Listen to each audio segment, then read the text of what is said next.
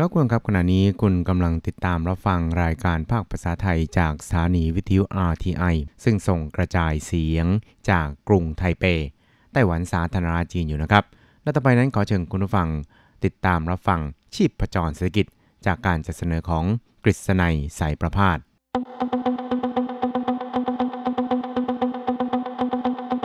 เศรษฐกิจก้าวไกลประชาสุขสันต์จับชีพจรเศรษฐกิจสู่บันไดแห่งความผาสุก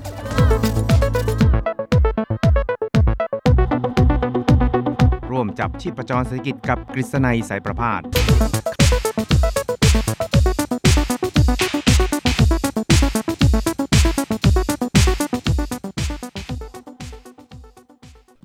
สวัสดีครับคุณฟังที่รักและเคารพทุกท่านครับ ผมกฤษณัยสารพาดก็กลับมาพบกับคุณฟังอีกครั้งหนึ่งครับในช่วงเวลาของชีพจรเศรษฐกิจนะครับ ซึ่งก็จะพบกันเป็นประจำทุกสัปดาห์ครับ ในค่ำวันพฤหัสครับ ซึ่งนอกจากนี้ก็ยังสามารถรับฟังได้ในระบบออนไลน์ ในประเภทที่เรียกว่า on demand นะครับ ก็คือสะดวกเมื่อไหร่ก็ เข้าไปฟังได้เมื่อนั้นนะครับ ก็เพียงแต่คลิกไปที่ไทย thai thai rti org tw ครับครับแล้วก็ในช่วงนี้นะครับทาง RTI ของเรานั้นก็ได้ขยายช่องทางในการรับฟังรายการของ RTI ของเรานะครับ โดยผ่านแอปพลิเคชันที่เรียกกันว่า Podcast นะครับ ก็ ได้กระจายเสียงให้กับแฟนรายการที่นิยมใช้พอดคาสต์ไปแล้วนี่นะครับระยะหนึ่ง เพราะฉะนั้นเนี่ยทาง RTI ของเราเนี่ยก็อยากทราบถึงความคิดเห็นที่มีต่อการใช้ช่องทางดังกล่าว กระจายเสียงให้กับแฟนรายการของเรานะครับ ซึ่ง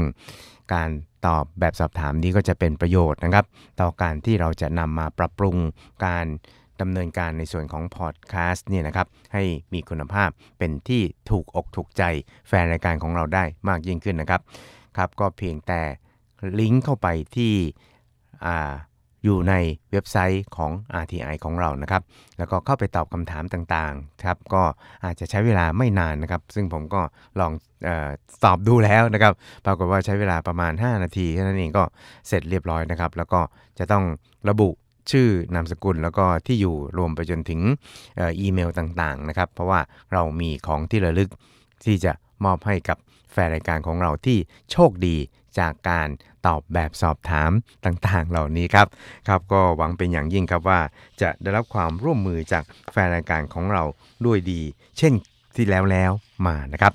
ครับคุณผู้ชมครับสำหรับในช่วงของชีพจรเศรษฐกิจช่วงนี้เนี่ยนะครับ เราก็ไปติดตามกันเกี่ยวกับทางด้าน ท่าทีของธนาคารกลางของไต้หวันนะครับ เกี่ยวกับอัตราดอกเบี้ยนะครับ ว่าจะมีการปรับเพิ่มขึ้นหรือเปล่าหรือว่าไม่มีการปรับเพิ่มนะครับ ตลอดไปจนถึงท่าทีที่เกี่ยวข้องกับการประเมินตัวเลข อัตราการเจริญเติบโตทางเศรษฐกิจหรือ GDP ที่จะทำโดย IMF นะครับตลอดไปจนถึงเสถียรภาพนะครับของตลาดอสังหาริมทรัพย์ ซึ่งธนาคารกลางเนี่ยนะครับหรือเป็นแบงก์ชาติของไต้หวันนะครับ ก็มีบทบาทสำคัญไม่ น้อยเลยทีเดียวครับ ครับคุณผู้ชมครับในหยางจินหลงนะครับผู้ว่าการธนาคารกลางของไต้หวันหรือแบงก์ชาติของไต้หวันนะครับ ก็ได้ตอบกระทู้สดนะครับของสสในสภานิติบัญญัติแห่งชาติของไต้หวันเมื่อปลายสัปดาห์ที่แล้วครับ ย้ำในหลายประเด็นทีเดียวครับ โดยเฉพาะอย่างยิ่งครับประเด็นเกี่ยวกับการขึ้นดอกเบี้ยครับบอกว่าวัฏจักรการขึ้นดอกเบี้ยของไต้หวันนะครับ ก็ยังไม่สิ้นสุดลง ซึ่งก็หมายความว่าน่าจะมีการ ปรับขึ้นอีกนะครับ แต่ว่าตอนนี้ก็ยังไม่มีการปรับเพิ่มในตอนนี้นะครับ ก็คงจะต้องอยู่ที่สถานการณ์ทางเศรษฐกิจโดยรวมครับ นอกจากนี้นะครับในหยางจินหลงนั้นก็ยังได้คาดนะครับว่า เพราะว่าเงินเฟอ้อในไต้หวันนั้นจะปรับตัวลดลงอย่างค่อยเป็นค่อยไปครับ ส่วนการส่งออกก็จะดีขึ้น แล้วก็คาดว่าปีนี้นั้น ไต้หวันจะมีการเติบโตอยู่ในระดับประมาณ 1-1.5%ครับ ครับคุณครับประเด็นสำคัญที่นายหยางจินหลงตอบกระทู้สดของสสในสภาเมื่อสัปดาห์ที่แล้วนั้น ก็ประกอบไปด้วยวัฏจักรการขึ้นดอกเบี้ยของไต้หวัน เป็นเป็นลักษณะเดียวกันกับของสหรัฐนะครับ ที่ยังคงเป็นตัวเลือกในการปรับเพิ่มขึ้นอีกครับ การดูแลตลาดอสังหาริมทรัพย์ ให้มีเสถียรภาพ ซึ่งปัจจุบันนั้นปริมาณการซื้อขายอสังหาริมทรัพย์ ในไต้หวันนั้นก็เริ่มปรับตัวลดลงก็ พื่อให้ราคาสาริมทรัพย์นั้น อยู่ในสภาวะที่มีเสถียรภาพ ไม่ถูกการปั่นราคามากจนเกินไปครับกระเป๋าเงินเฟ้อนั้นก็เริ่มปรับตัวดีขึ้นครับ แต่ว่าสินค้าบางอย่างที่เป็นสินค้าที่สำคัญซึ่งได้รับผลกระทบจากพายุไต้ฝุ่นนะครับ เริ่มปรับตัวลดลงครับ ความขัดแย้งทางการค้าระหว่างจีนกับสหรัฐนั้น ก็ได้ส่งผลให้ไต้หวันนี่นะครับได้เปรียบดุลการค้าต่อสหรัฐ แล้วก็ขยายตัวมากขึ้นนะครับแล้วก็ยากที่จะปรับตัวให้ดีขึ้นในระยะเวลาอันสั้นครับส่วนทางด้าน GDP ของไต้หวันหรือว่าการเจริญเติบโตทางเศรษฐกิจในปีนี้ของไต้หวันนี่นะครับก็คาดว่าจะอยู่ที่ประมาณ 1-1.5%ครับ ส่วนการประเมินของกองทุนการเงินระหว่างประเทศ หรือ IMF นี่นะครับที่ระบุว่าปีนี้ไต้หวันจะมี GDP อยู่ที่เพียงแค่ 1%นั้น นายหยางจินหลงก็มีความเห็นว่า นั่นอาจจะเป็นการตัวเลขอาจจะเป็นการประเมินตัวเลขที่ต่ำกว่าความเป็นจริงก็เป็นไปได้ ซึ่งในส่วนนี้นี่นะครับนายหยางจินหลงนั้นก็ย้ำครับว่าเศรษฐกิจของไต้หวันนั้นน่าที่จะดีวันดีคืน อย่างชนิดที่เรียกว่า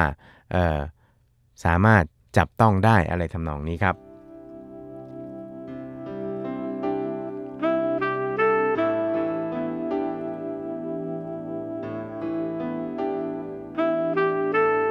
ครับคุณผู้ชมครับอีกเรื่องหนึ่งครับเราไปดูเกี่ยวกับทางด้านความสัมพันธ์ทางด้านเศรษฐกิจและการค้า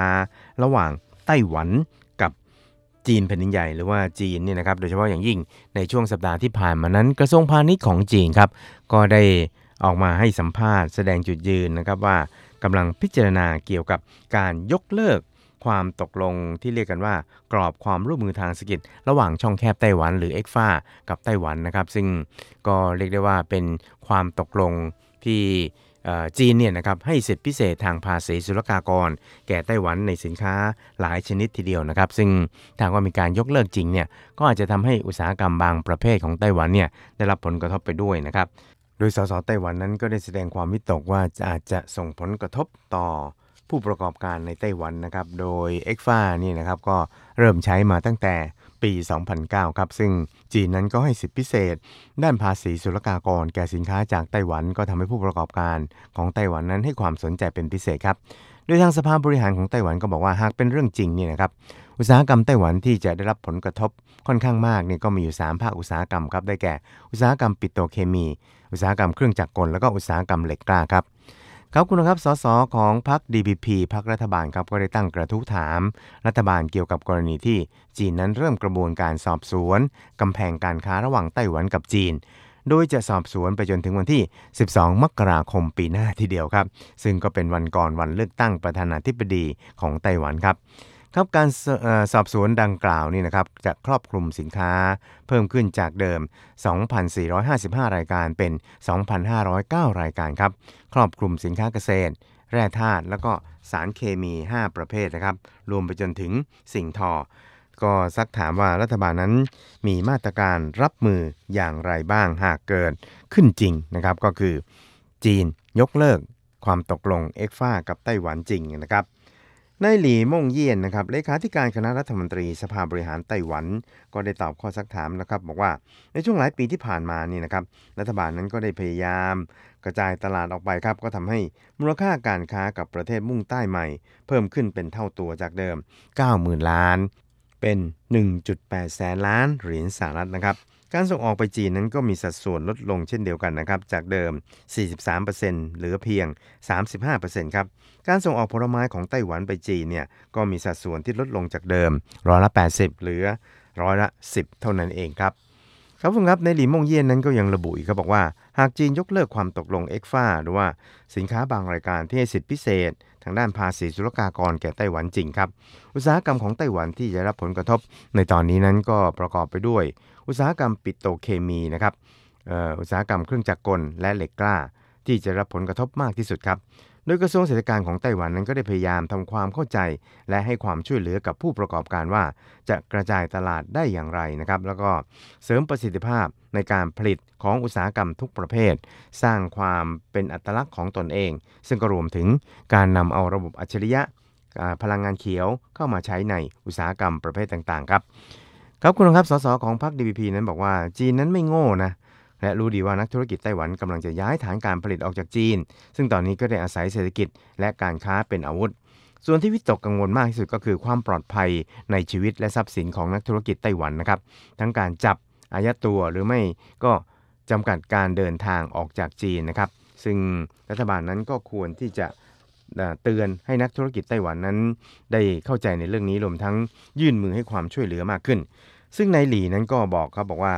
แม้แต่ในหมาหยิน หรือแจ็คมาเจ้าของอาลีบาบานะครับรวมไปจนถึงประธานบริษัทอสังหาริมทรัพย์ยักษ์ใหญ่ในเมืองจีนหลายคนทีเดียวครับ ก็ถูกทางการจีนนั้นทำให้ตัวหายไป ไปพักใหญ่ทีเดียวครับ ธุรกิจจีนนั้นก็มีชะตากรรมเช่นเดียวกันครับทั้งจากการจำกัดการเดินทางออกจากจีน การตรวจภาษีซึ่งนักธุรกิจไต้หวันนั้นก็ต้องมีความรู้สึกว่า ตอนนี้ เป็นช่วงวิกฤต แล้วก็เป็นช่วงที่ค่อนข้างอันตรายสำหรับพวกตนนะครับ ซึ่งก็คงจะต้องใช้มาตรการต่างๆ รับมือนะครับ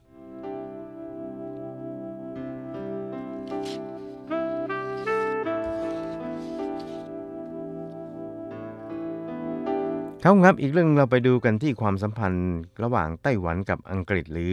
สหราชอาณาจักรนะครับ ปรากฏว่าตอนนี้เนี่ยก็ก้าวไปอีกก้าวใหญ่แล้วครับ ครับคุณครับสำนักงงานเจรจาการค้าสภาบริหารไต้หวัน สาธารณจีนนั้น ก็ได้ประกาศเมื่อสัปดาห์ที่แล้วนะครับว่าเมื่อที่ 9 พฤศจิกายนที่ผ่านมานั้นไต้หวันกับอังกฤษได้ลงนามในความตกลง กระชับความสัมพันธ์หุ้นส่วนทางการค้า ระหว่างกันแล้ว หรือเรียกกันว่า Enhanced Trade Partnerships นะครับชื่อย่อว่า ETP Arrangement ครับซึ่งจะเป็นจุดเริ่มต้นของการเปิดการเจรจาระหว่างกันใน 3 ด้านครับได้แก่ทางด้านการค้าดิจิทัล การลงทุนแล้วก็พลังงานรีไซเคิลสำนักงานเจรจาการค้าไต้หวันบอกว่าห่วงโซ่การผลิตอุตสาหกรรมเซมิคอนดักเตอร์ของไต้หวันกับของอังกฤษนั้น มีส่วนที่เสริมซึ่งกันและกันครับ และในอนาคตนั้นจะเป็นแนวหลังที่ดีที่สุดของการร่วมมือกันด้านเทคโนโลยีดิจิทัล บนเงื่อนไขที่ทั้งสองฝ่าย ต่างมีจุดเด่นเอื้ออำนวยต่อกันครับครับคุณครับสำนักงานเจรจาการค้าของไต้หวันนี่นะครับก็ได้ระบุผ่านแถลงข่าวครับว่านายเซี่ยอู่เจียวนะครับ ผู้แทนไต้หวันประจำอังกฤษได้ร่วมลงนามกับนายจอห์นเดนนิส ผู้แทนอังกฤษประจำไต้หวัน ในความตกลงดังกล่าวผ่านทางระบบ teleconference นะครับซึ่งก็จะเป็นโครงสร้างพื้นฐานที่สำคัญของการมีปฏิสัมพันธ์ ในความเป็นหุ้นส่วนยุทธศาสตร์การค้า และเศรษฐกิจระหว่างไต้หวันกับอังกฤษนะครับ ครับนอกจากนี้นะครับสำนักงานเจรจาการค้าของไต้หวัน ก็ยังได้ชี้แจงเพิ่มเติมอีกครับบอกว่า ความตกลงดังกล่าวนั้นนอกจากจะเป็นการตอกย้ำความสัมพันธ์หุ้นส่วน การค้าที่ยกระดับสูงขึ้นระหว่างกันแล้วนี่นะครับก็ยังได้กำหนดกลไก และกรอบการเจรจาในอนาคตระหว่างกันอีกด้วยครับ ซึ่งทั้งสองฝ่ายนั้นก็จะเปิดเจรจากันใน 3 ประเด็นหลักครับได้แก่ ทางด้านการค้าดิจิทัล การลงทุน และพลังงานรีไซเคิล กับการลดการปล่อยก๊าซคาร์บอนให้เหลือศูนย์ครับ โดยในอนาคตนั้นก็จะมีการขยายเพิ่มเติมในประเด็นที่ทั้งสองฝ่ายต้องการเจรจาต่อกันครับครับ ก็ถือได้ว่าเป็นนิมิตหมายอันดีนะครับ ที่ไต้หวันนั้นสามารถที่จะดำเนินการในส่วนของการจะทำความตกลงแบบทวิภาคีกับสหราชอาณาจักรนะครับ ซึ่งก็ถือได้ว่าเป็น ประเทศที่มีความเข้มแข็งทางเศรษฐกิจประเทศหนึ่งในทวีปยุโรปครับ ก็เรียกว่าเป็นนิมิตหมายอันดีจริง ๆ นะครับ ก็คงจะต้องติดตามกันต่อไปครับว่า จะมีความคืบหน้าไปอย่างไรบ้างนะครับครับคุณครับเวลาของชีพจรเศรษฐกิจวันนี้ก็หมดลงแต่เพียงเท่านี้ครับ เราจะกลับมาพบกันใหม่ในสัปดาห์หน้า สวัสดีครับ